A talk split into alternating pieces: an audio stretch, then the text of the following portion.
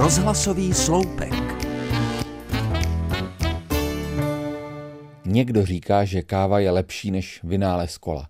Jiní tvrdí, že je to nejlepší věc od doby, kdy byl vynalezen sex.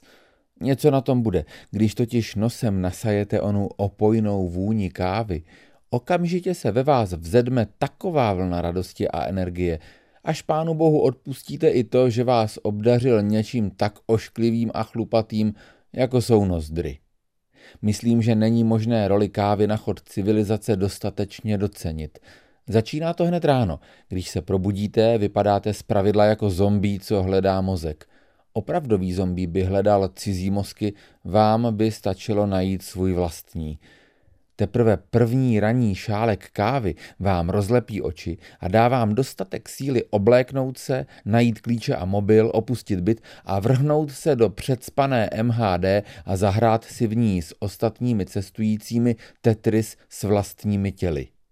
Když dorazíte do práce, máte po takovém zážitku samozřejmě potřebu dopřát si další hrníček. Kolem erárního kávovaru se to celé dopoledne hemží kolegy jako včelkami kolem úlu. Všichni tu čekají na svou dávku tekuté černé magie, která v člověku udržuje schopnost zůstat na pracovišti. I vy náhle cítíte, že jste schopní hory přenášet, byť jen ty papírové na svém pracovním stole. S každým následujícím šálkem se vám zdají pracovní problémy čím dál tím malichernější.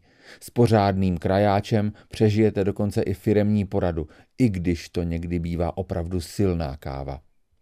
Kávovar má i nepopiratelnou sociální funkci. S kolegy z okolních kanceláří si tu vyměníte vtípky, zanadáváte si na počasí a na kolegy, co tu s vámi nejsou a přitom jen tak mimoděk vyřešíte i pár důležitých pracovních problémů.